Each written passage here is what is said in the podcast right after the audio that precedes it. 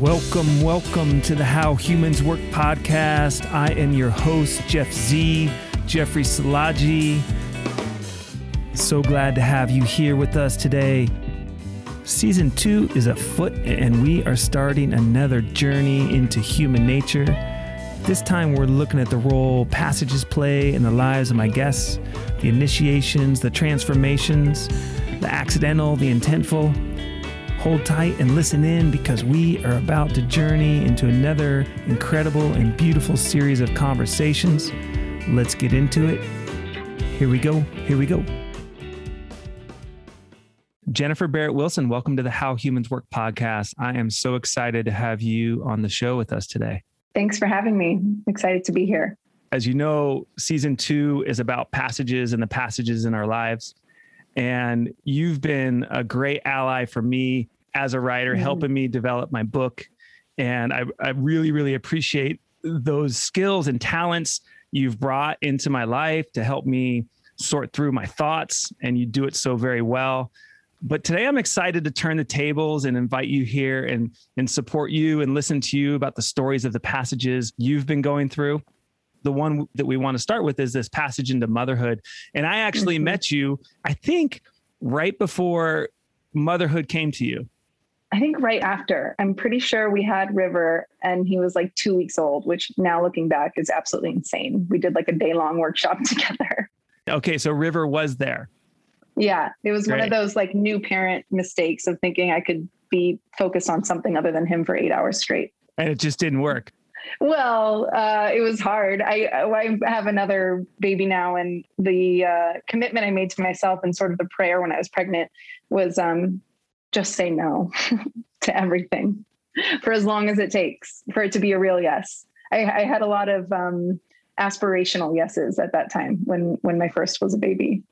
So when you say just say no, was that like to honor your limitations and that you really couldn't do what you thought you could do? Is that was totally? You, yeah. Yeah. To honor the like the sort of innate inwardness that comes when during pregnancy and during the first, frankly, for me, year of the baby's life. How long did it take you to get clear that you needed to say no? Like how long did it take you to train that muscle? Because obviously that day was one of your teachings. And it took a lot more of those so, as you remember, you contributed to a book that we had coming out at that time, too. So, there was really a whole year of balancing being a new parent and being a published author and all the things that come with that. And so, it definitely came in phases. And it, it did take the buildup of continuing to say yes and, and take on commitments that I couldn't really be fully present to. One big rite of passage at that time was letting go of all of my clients for a while I completely stopped working when he was about eight months old and then slowly built back into it in the next year of his life. And then another iteration was that following summer when the book came out and there was a lot of publicity and a lot of events and and then I'm still learning it in subtler ways, like Especially doing a podcast when I haven't had any sleep last night. well, I'm glad you're here. I'm, glad, I, am very glad you said yes to this because I'm really glad Me you're too. here. And so we're But now already, you know it was a real yes. that's right. That's right. Yeah. And why why was it a yes for you? What was what was appealing to the invitation? Well, I love your work, you know that. Um I feel like I am. So the young, the, our little guy is is nine months old now, and I feel like I am starting to come out of hibernation in a way. I mean, I'm sure coming out of the pandemic is related to that, but um, it's interesting that the like this like nine month mark, and that's how long ish they're in utero. So I feel, even though I'm not sleeping well, I, I feel like there's more external energy to give um, right now. And then mostly just uh, when you shared the theme of season two, really couldn't help thinking about all the passages I've been through the intentional ones and then sort of in a bigger way the unintentional ones which i feel like most people in our culture that's how they experience passages is there's no container for it. And i felt excited and inspired about sharing those stories and also just that you're creating a space. I think that's how it becomes more normalized. This is a real thing that all humans go through.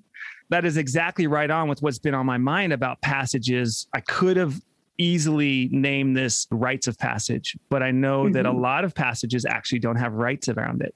or mm-hmm. the rites aren't overt, they're implicit somehow, and they happen in more subtle ways even if there is some rituals around it. So I'm really glad you have the energy and the interest of bringing yourself back out of hibernation. I'm really glad you're here. Mm-hmm. and I'm also really glad to, I'm really curious to witness more deeply the passage and the passages that you want to share. And mm-hmm. so it seems like we're in the motherhood zone right away in the parenting zone with the sleeplessness. I always felt like when our children came around, Abby and Mirabelle, that that early time is such a training in insomnia.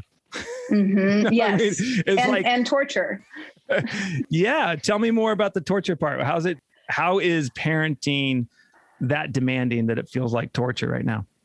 Oh, it's such a big question. Um, and I will say, I always feel a little bit of self consciousness talking about this because I know there are pl- like a lot of people that I love and respect who don't have kids, and there might be a way that they're not fully able to relate to this. But it's also so interesting because it is maybe one of the biggest common denominators we can have to any other human, or that like a lot of humans have together, is that they've been through this parenthood journey. Um, the torture part. So one thing I think of is your. Um, I love what you write and talk about often about this idea of mismatch. That like our societal structures are not set up in a way that makes sense for a lot of our basic biological needs and impulses. And I think I felt that for a long time, but there's nothing like having a new baby to make you see that in the most painful way. Part of it is simply like no matter when you lived or where or what your circumstances were or privileges, it's just hard to have a baby. They especially if you're doing it in a, what I called um, intentional parenting or intuitive parenting, which is you're not going necessarily by the books or the doctor's orders, but what feels true or right in the moment. And so having a baby, you're just waking up every few hours. For my kids, sometimes every 15 minutes, every 30 minutes overnight, every single night for months and months. And for my oldest, for 14 months in a row. I had never tested my body or my brain in that way until that moment where I see the real mismatch. And to answer your question, I'm a working mom. Um, with River, I worked for myself. My older son, I was working for myself. So I had a little more flexibility. Now I work a basically nine to five desk job. And our Western capitalist, profit driven, sort of, sorry to be negative, but materialistic world really has no rite as in R-I-T-E, no ritual, and also no structure for supporting women who have young children and also want to work or need to work, actually. So there's that mismatch piece of it too of like all I should be doing from a biological perspective right now is feeding my baby, making eye contact with my baby, enjoying my baby, resting every moment I can. But what I'm what I need to do to make my life work in this world is sit at a desk and stare at a screen for nine hours a day. And I think that's where the biggest the biggest challenge and the biggest suffering comes from. Then to add to that, it's not just that we have these jobs that we have to do, and most of them are not compatible with being a, you know, a full-time parent as well. But we don't have the tribe anymore, at least not in this country, unless you really are living in an alternative way, which we've considered doing many times. So instead of the baby being taken care of by mom and dad and aunt and uncle and brother and sister and family members who are there to support and help the parents and the baby, we're doing it alone. It's like the dysfunction of the nuclear family. Yeah. Um, That's a lot of added stress, you know, definitely doing it with two parents. You know, it's a lot to carry. And then yeah. the the work part is a lot to carry too. And yeah. you know, like maybe a villager where you're farming, the baby's on your back a little bit. There's a little, you know, but screens are definitely command attention in a way that breaks that, as you said, that eye to eye contact. I'm also hearing the sleep deprivation story, you know, that, that you have actually enduring some serious sleep deprivation. And yeah, we're not at our best for sure when we do that. So I really hear those hardships. Yeah. Yeah. One thing that struck me so much becoming a mother, um, I was listening to some of your other episodes and and your intro to this season talking about these extraordinary passages that people go through. In a way, becoming a parent is the most ordinary thing there is. It's something that until you do it, you don't think of it as anything significant or big. You decide to have kids and you have kids, and then there you are, you're a parent. And there's something true about that too. It's the most natural, one of the most natural things we can do, right? And yet, as an individual, it shook me more than any other trial or passage, intentional or not, that I had ever been through until that moment. So it's ordinary and extraordinary at the same time. That was shocking to me. How did that land for you? How did the shock and the shake happen? Where did that show up?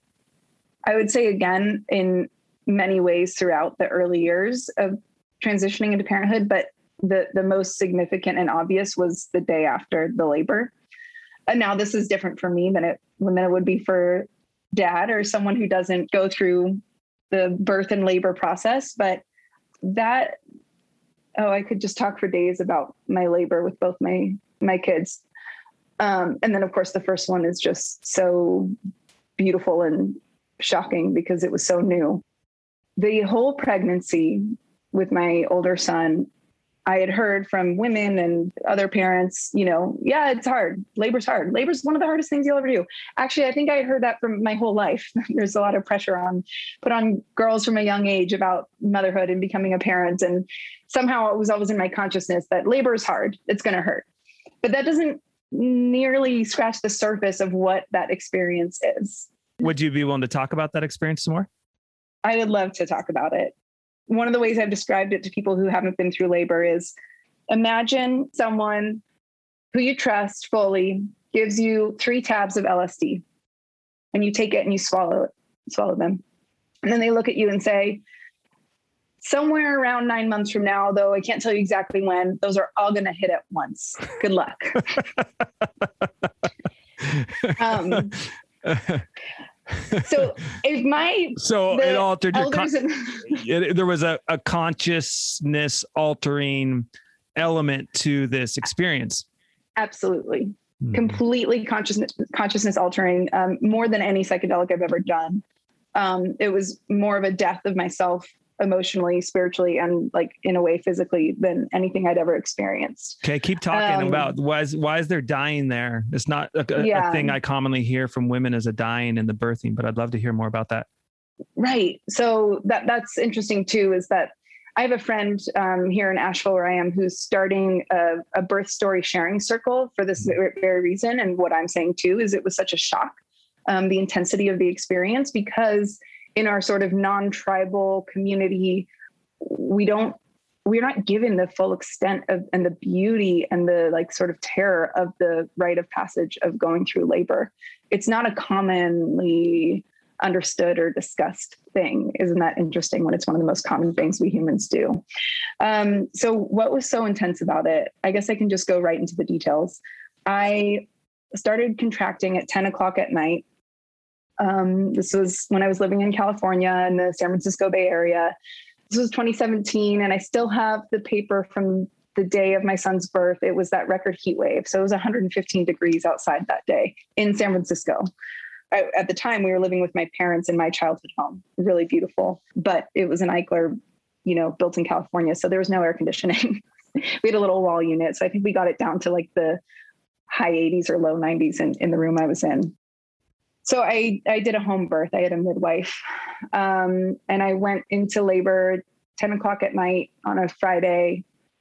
The contractions were slowly getting stronger throughout the night. My partner um, was able to sleep in the bed, which was next to me, which was really good. We needed all the strength we could get from him, but I couldn't sleep. Um, there was a combination of pain and excitement.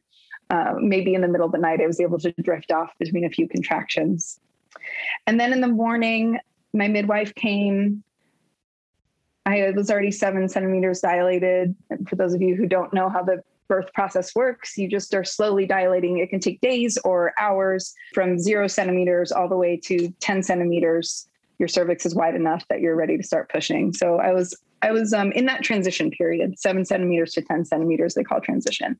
And these are the most intense contractions of the whole process um, you're not pushing yet. So there's nothing really to do or to focus on. Are but you your body is working? Your body's working? Yeah, your body's working so hard, so hard. and are to, you feeling pain as it's working? Oh, I mean, unimaginable. and this is this was um part of the passage for me was I consider myself a pretty strong person physically and spiritually. I have all kinds of spiritual practices for managing emotions and physical pain, meditation. Um, I'd been meditating for years consistently. Um, and I and I I'm an athlete, so I push myself physically a lot. And so with those two things, I thought there's nothing I can't handle. I'm gonna be fine. Um, it'll be hard and it'll hurt, but I'm gonna be fine. Turns out I couldn't handle it. this was uh, physical pain and exhaustion that pushed me past limits I didn't even know were there. And by the morning time, when you're at seven centimeters, are you already at that place where you're unable to endure what you're going through, or was there still some time before you hit that wall? It was starting then when my midwife got there. I was, I was, I felt like I was sort of in control, if that's the right way to put it, for another hour or so. I was also really blessed to have two good friends, um, Rivers godparents there, who are musicians. So they were playing the didge and guitar and singing with me and really doing all these supportive things to keep me out of my mind and in my body. But at a certain point, none of that mattered. There was no practice or tool that could make it easier or what's the word I'm looking for that could allow that that would let me be present with the pain so one of the memories I have, one of the few memories, it's such a blur, was before I was um, fully dilated. I was in transition, was lying on the bed on my hands and knees with my face buried in the blanket. And I had this image, this sort of simultaneous image. One was this very dark something being. I would almost like equate it to like a grim reaper type of thing that was standing over me and completely shadowing everything and isolating me from everyone around me. I was completely alone and this thing being energy darkness was just pushing me into the mud I, I could practically feel mud on my face and smell just kind of mulch and and grime and um and I felt completely alone. There was no accessing me. And then I had another image that was standing behind me, strong warrior women holding my back and pushing me up and behind them were more women and behind them and back and back and back into infinity. And i knew intuitively that these were my ancestors the women in in my past that i don't even know holding me and telling me that this was okay and this was normal. Hmm. another thing that stands out was the idea of surrender. I've always i've always related to pain and challenge as manageable when you can surrender. If you can just surrender to it, it it doesn't have power over you. I was beyond surrender and I've never experienced that before. There was no surrendering in this with this level of pain and exhaustion. And so what do you mean there's no surrendering like you were still fighting it? You couldn't It was uh, it, yeah, I was fighting it and and it was gripping me. Like that that image that you had of the grim reaper gripping you? Yeah. Mm-hmm. Yeah. Wow. And the dying. I also remember. Mm, go ahead. The dying was one part just fear and being consumed by my pain. I remember telling my midwife, I can't do this anymore. Uh, no, this was when I had started pushing. I also had a really big journey with my pushing. I pushed for three hours. The average is like 30 to 45 minutes um, because my son was getting stuck um, on my pelvis. So I would push him out and his head would start coming out and then he would contract back in. And I'd push and I could feel movement and then he would come back in. And I did that for two and a half hours before any real movement happened. Uh, and this is after 20 hours of, of active labor up until then.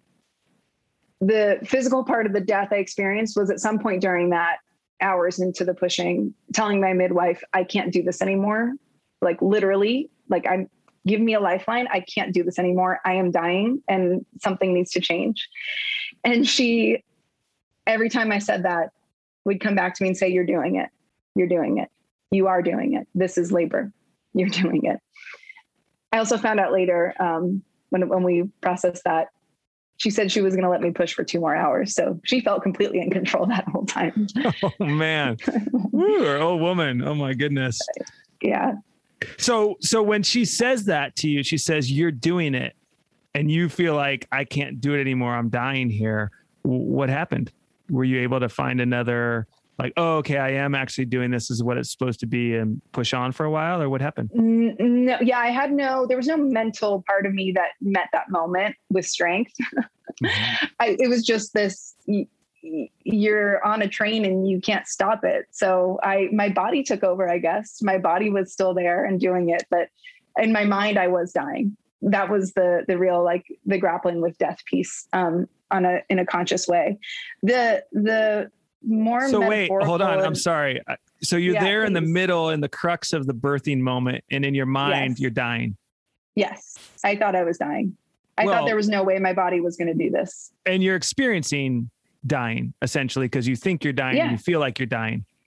Yeah, maybe was close, like the closest thing to a near death experience I've ever had. Isn't that so weird? It's, it, I was just it, birthing such, a baby. People do this every four seconds every day, and I died. Yeah. Yes. So, you know, you thought you were dying, and obviously, clearly, you didn't what do you feel like actually was dying now that you went through it? Oh, see, I got chills when you asked that. And that, that this was the metaphysical piece that didn't come until later in processing the labor experience. What was dying was the self who I was before being a mother. And it sounds really sort of empty and cliche when I say it out loud like that but it's so, so true for me. I became a different person, and there's no going back to who I was before. My entire consciousness, body, heart, soul shifted into a new way of being and and toward a new being in that moment and so i had to die to do that i'm so clear on that now i could not have mothered as who I was before I went through labor. It, it, would not have happened. Can we talk about the old Jen for a minute and a little bit totally. what she was like and why she wasn't ready for motherhood and, and why yeah. she had to be released? Ooh, I wonder if I have those answers. It's very intuitive for me. We'll see what percolates, percolates, and if nothing percolates, we'll move on. Yeah, something that's coming to mind. This is totally like unedited, and maybe the first time I've I've seen this is um I was very altruistic, but not not truly selfless. I didn't know what humility or selflessness was until giving my life away to an, to a child. I thought that I was. I probably would have said that I was a selfless person by nature, but um, I I didn't know what truly sacrificing yourself for the good of another was. Until I've been doing that for the last four years now. Well, and then a really intense initiation of being crushed by the yes. labor experience. Every idea, oh, I'm an athlete, I'm a whatever you thought you were in your competencies, Absolutely. and just to be torn down to places you didn't even know were there. It's so it's so beautiful to feel it in that way. I don't know if ego is the right word, but when you go through something that physically and emotionally intense, the labor alone, but then the months and years that have followed as a parent, the things that don't matter fall away because there's nothing excess. You have nothing excess to give. So anything that was surface or somewhat shallow or just not important for your your soul's path, I experienced fell away. So in a way I wasn't I was I was more of a persona of myself until that moment.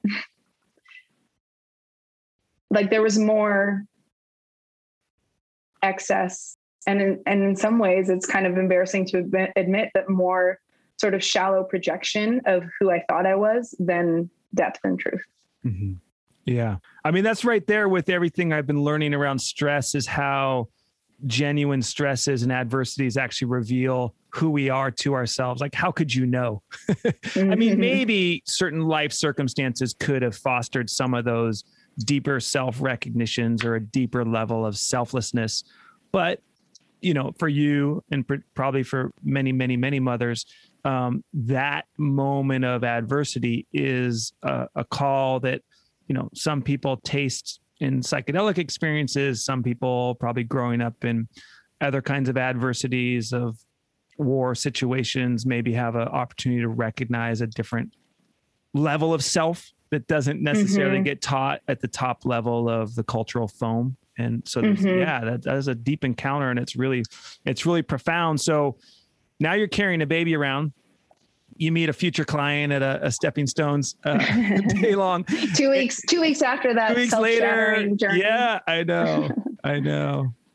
I know. And i did want to say i just the sweetness of I, one of the reasons and i don't know if you would have said the same thing three weeks earlier had we met but there was a naturalness in the way you talked about writing and a naturalness in the Mm. way you talked about the capacity to be a writer is once you spoke I felt oh i trust this person to find that part in me that said okay yeah Mm, I that she trusts the human being enough to say yes it's possible rather Hmm. than some kind of you know perceived threshold that one that I wasn't sure that I had the substance of you know even though Mhm. even though language and journaling and writing and poetry have always been part of my life in varied ways so um, so that's how I saw you. So then here you are coming into motherhood. You've been through this initiation. You've you're in this new passage. You've radically changed. Are the rites equal to what you went through? you know, are the rituals around it? It's implicit. You know, obviously the grandmothers and the mothers and the aunties and the friends are like, "Ooh, ah, wow, you're amazing. Look at you," and and doing Mhm. those kind of support things. But what was that? What was that next phase like? Hmm. I'm trying to go where there's so many places I could go with this next or year. just ignore but- my question and just if you had something else going just go with whatever you're well, feeling yes, something was coming up. Something's arising with all this. I mentioned this, like mm, this. Maybe this is unrelatable for people who haven't been through this journey, but uh, one of the great lessons for me in this, and I don't want to just be like waxing poetic about big philosophical concepts, but it is it's true for me, and it's related to your to your podcast and your gift with your work and your writing, and that's what I learned about myself and and what I went through with that extremely significant passage for me is such a beautiful metaphor for how I feel like we as a species are in this transition right now. There's this one piece that I shared about the pushing, the like birth canal part of it, where I would push and make progress and then and then my son would retract and I'd have to, it felt like start all over again and I'd make progress and retract. And I feel like that's where we've been culturally, especially in this country for a long, long time now. We're in this, like, it feels like we're making progress, but then there are these huge, painful contractions. Um, and we have to start again.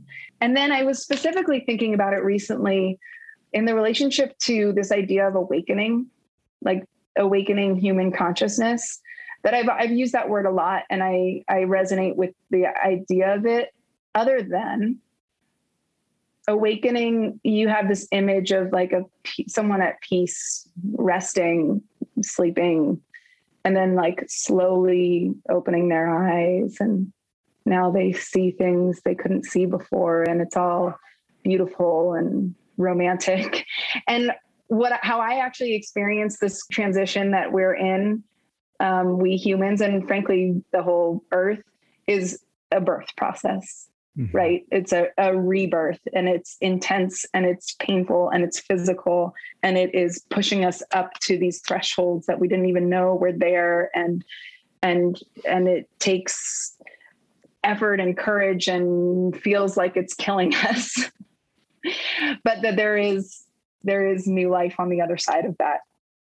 That's powerful and it's helpful because some early experiences I've had in my life when I was in college and a friend gave birth to a child and I witnessed it was there, there's just such a great reversal around the pain avoidance mm. relationship, right? So just instinctually, yeah, pain avoidance. I should avoid this pain because obviously pain's not good for me. But with birth, mm-hmm. it's a mm-hmm. radically different equation. Mm-hmm. And so mm-hmm. I think it is helpful to think of our condition in that most ancient passage. I mean, one of the notes I made to myself is, yeah, like we talk about moms all the time. We have Mother's Day. We know that moms are vital to society in so many ways, but it's also that particular experience. You know, who knows how much of who we are and what we know about life has come through those teachings right, right. in terms of probably probably the most important things probably the most important things and the earliest you know one of the most amazing parts of the evolutionary story for me that really just blew my mind is as our brain size was enhanced and grew that there was a point where an early hominin human mother could not get enough calories for herself and her baby mm-hmm on her own in a day, which meant mm. that as the brain size grew, we needed village. Wow. Right. Ooh. That we needed, it's like, it suddenly, it wasn't just like, okay, there's a, a mother, you know, not obviously not a chimpanzee, but that early hominid ancestor who was like, oh, this is actually a group project now. And then here we are in a way you know, and this is how we started the podcast a little bit. It kind of is fallen back to, you know, we have this massive brain size each we need to feed, and yet there is a kind of way in which the village isn't there. And there is a kind mm-hmm. of mismatch with how we live our lives. But that, mm-hmm. but that particular, you know, teaching is at the source of most initiations, most rituals, you know, and so it's Absolutely. really, it's really, really lovely to have you here today, just talking about your birth, your first birth experience and mm-hmm. talking about the the depths of that of of the dying inside of that and the psychedelic aspects to it and the the loss of a whole part of how you knew yourself. I mean it really is amazing. I'm, I'm really loving this. Yeah it's making me think too this what i'm calling this like rebirth of humanity and our awakening. It's an evolution I, I know this from your work. We don't evolve without these like vital stressors and and demands on our energy and and learning how to say yes to those and go into those and adapt to those. Yeah no i'm with you. And and, and it it's it's a territory i mean it's it is a big territory to look at our human condition and be like yeah these are the adversities that we are in i mean I'm, uh, suddenly joseph campbell's coming to mind and talking about the new myth for our time you know mm-hmm. the, the, the, how star wars was kind of an inkling towards we are in a completely different place than we were 60 years ago 80 years ago definitely 150 years ago definitely 300 500 and so and there's a lot of us you know there's a billions and billions of humans on the planet who all have energy needs relationship needs you know and and and it is not clean it is not perfect. And and so i'm really loving the the the birth metaphor and the truth of the birth teaching as a way for us to to hold that. So thank you for presencing that. I don't know if there's more mm-hmm. that you have on your mind around that in terms of, well, here's my question. If you were to take your birth experience and just say to the listeners, like, hey, when I went through this passage around birth, this is what I learned.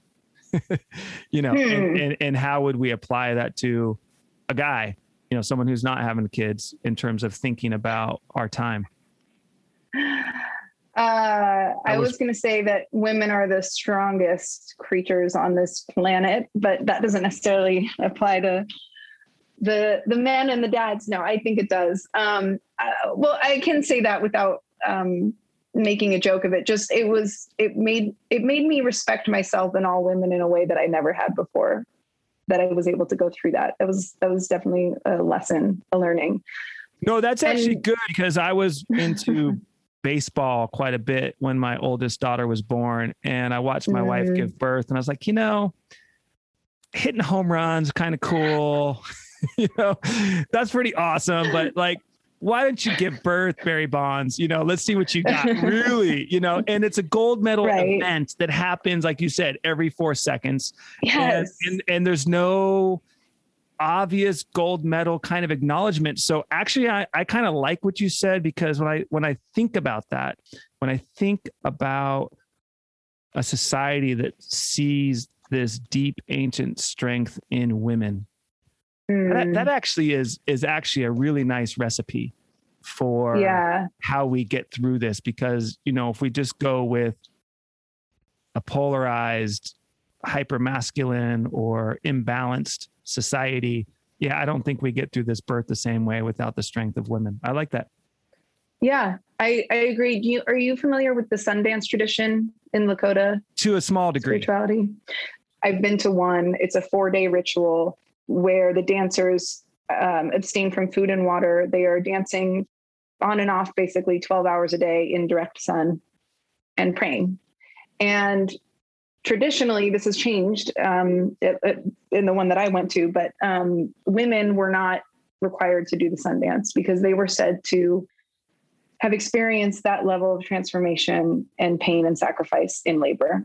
And my other understanding is that it wasn't just women who had kids or who had been through birth. No women were required to do it because in a way it was honoring and acknowledging that the strength and wisdom and sacrifice of all women. It actually brings up the question of men's initiations and what men need, what they need yeah. in order to have that same level of dying, right? That same level of without giving birth. How do we get men to that level of recognition past, say, their, you know, their earlier developmental sense of themselves and their ego that may not be fully grounded? I don't know. Maybe all men should do a sun dance. Should go four days without food or water and dance in the hot sun. Um, but I think what what was striking me more about that, and why I shared that, is just uh, what a culture looks like that does honor the innate contribution of women to its community. Yeah, that's that's what I really loved about that tradition. Yeah, no, I'm sitting with that. I'm I'm thinking about that, and I'm thinking about. I'm just in my mind's eye. I'm imagining the dance, and I'm imagining the intensity of it, and I'm imagining the relationship, and I'm imagining in some part, you know, the necessity for men to find their their rituals that are equivalent to the mm-hmm. teaching of birth, mm-hmm. and, or of birth and death. Yeah, you know, and I, and I think that's a serious human issue right? And there's lots yeah. of anthropologists who who can talk at greater lengths than I can, you know, as, as someone who's a very amateur student at these levels. But I've heard other people say that, you know, that a lot of initiation rituals w- were to actually mimic the birth experience. You know, in certain cultures, I'm not surprised. Certain cultures shared, I can't name which one, where men would actually mimic the birth experience in order to embody some of that transformative energy that was taking place with the birth mother. This is going back to me for me to something that you said earlier, which is, but maybe in a bigger way, the sort of tendency and pattern of human modern humans being very pain averse and avoiding pain at all costs. And I don't know that there is any one ritual that would work across the board for all people to initiate themselves. But I do, from my experience, it is simply the willingness to go into discomfort, pain, even trauma, darkness, and the depth of your own um, sort of hidden, unexamined reality mm-hmm. that that creates initiation. And I don't think we can avoid that. But without the context that encourages us to step into it bravely and willingly, I think most people experience passages as sort of happening to them and they get angry at fate or God or or life or whatever it is or another person. Yeah, no, I think we're at the doorstep of your other passage we were talking about, mm-hmm. are we mm-hmm. not? and that yeah, you're actually, you're, actually you're, I was because we were going to this really like expansive, you know, planetary view on humanity, and I'm like, wow, this is awesome, but I love staying close to the stories of my guests, and and I think we're here. Yeah. Would you be open? Yeah, I'm open to sharing. So you went through a dark passage yourself, and it, you sound like when you were sharing that, you're actually speaking from direct experience about encountering a really hard time in your own life that I, I, would imagine was quite a bit different than the birth story that you shared. If you would be willing yeah. to open up about that, I'd love to hear about it. Yeah. It's hard to articulate it in a way that's going to make sense to a lot of people. And I, I would bet anyone with who's been through a dark night of the soul would say something similar because it's not like there was one big it wasn't like a walkabout. It wasn't going through labor. It wasn't even the single vision quest. So i've done i've done fasting in the desert too. It was a period of time in my like mid and late 20s where I came into the understanding that I was just sharing that I had been somewhat not only living in a bubble. I mean, I grew up in an extremely privileged place in an extremely privileged family and way. So um, I think some people experience their dark nights of the soul when they're not ready for it and in a much more traumatic way. But I was at a time in my life that I was aware that I had been living in a bubble and sort of in, like I was saying about before I went through labor, as this persona of myself because I was so pain avoidant, I was never able to get to depth or truth because there's always pain involved in depth and truth in mining the goods of the soul. And I, with the support of teachers and friends and books that were extremely impactful on me and my now husband, kind of just had this continual prayer to the universe that I was ready to go down into the abyss and find myself no matter what it took. And how'd that happen? When you went down, was it just an emotional, yeah. mental down, or was there Did you create? Well, there were did some, you create ritual around it? Yeah. I'm I'm feeling okay. I wasn't sure that I wanted to share this because I um you shared with me that you've had two poet laureates on the podcast, but I actually years later was able to write a poem about it, and I would still call it in draft form. But I feel like it'll be easier to share the poem and then talk about kind of the more practical ways that, okay. that played out. If it makes you feel any better, I'm gonna have you be the How Humans Work poet laureate for season two. okay. How do you can just give me that title? Yeah, totally. okay. All right, You're there. You're on. This is titled Jonah and the Whale. Then came the day when the voice that dwells in the timeless cave wouldn't stop calling saying, You must abandon the notion of what your life ought to be and dive into the frightening wilderness of your own self. It's the only way to go home again.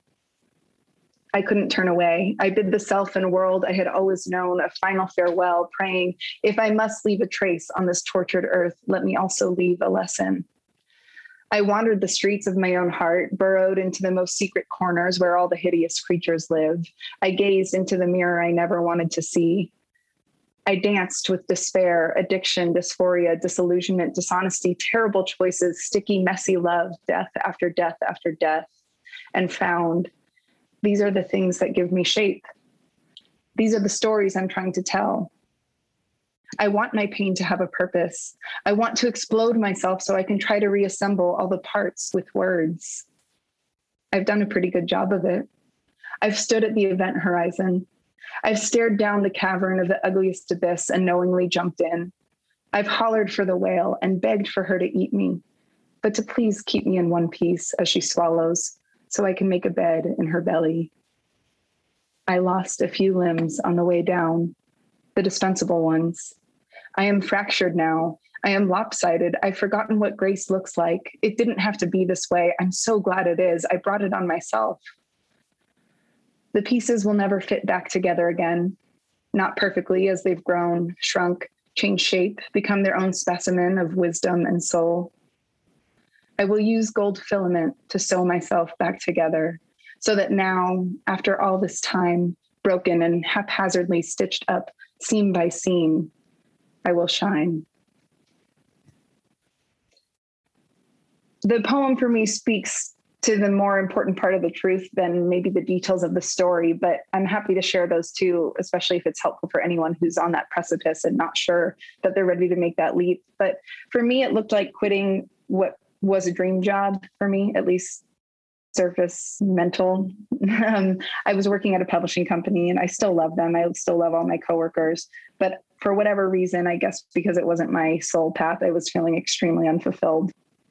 And so I quit my job. I had never, I had been in school my whole life, four years of college, started my first job out of college just weeks after graduating, had worked full time for five years straight and and then quit. and I had a really beautiful vision when I quit. I had tiny bit of money saved up and so I moved to the mountains, moved in with my then boyfriend, now husband and baby daddy. we had this vision with a friend of starting a sort of eco spiritual retreat center. Um, though none of us had any real business experience, just had a beautiful vision. He had a property, a little bit of land. And the experiment completely failed. we never found a way to work and live together. We never, um, while while I was there, we weren't able to build this like beautiful, intentional community that we were envisioning. It turned into tension and anger extremely quickly. During that time, I also gave myself six weeks and I went to Spain and walked the Camino de Santiago, the pilgrimage and that was a, a sort of a breath of air and a peak in this sort of downward spiral soul journey I was on, where I got to, I, I got the view from the top of the mountain. And so bringing that back into this very toxic situation, um, after having given up all my security and this like path that I had been on since really since I was a child of success and career and um, wealth, I don't know, maybe even fame someday um, it was um, it was the belly of the whale for me. We ended up leaving the retreat center and just sort of meandering around different parts of California for many months, and I was so lost. I was so, even though I had been calling on, you know, life to give me a, an initiation, I thought it was going to be a lot more glamorous. Uh, it turned out it wasn't. It didn't feel like a you know a hero on the hero's journey or on some grand adventure, I felt like I had failed myself and my family and the desires and expectations I had for my life.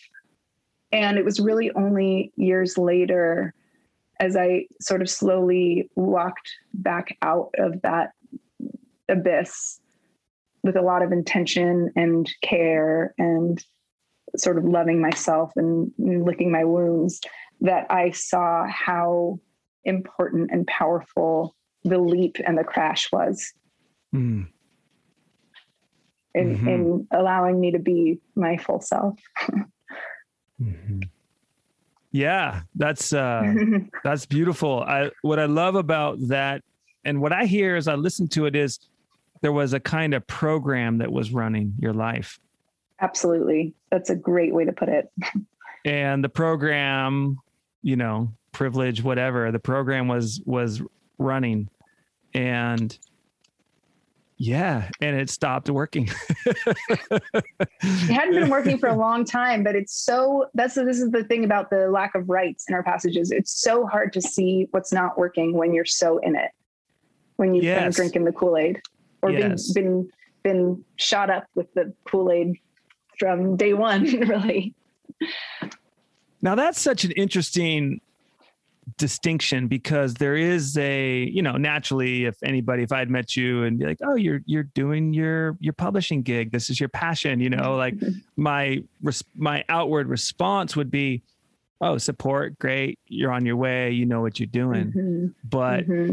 how to distinguish the the programs that are actually functional versus the ones that are maybe just expected or um, mentally imposed onto the soul.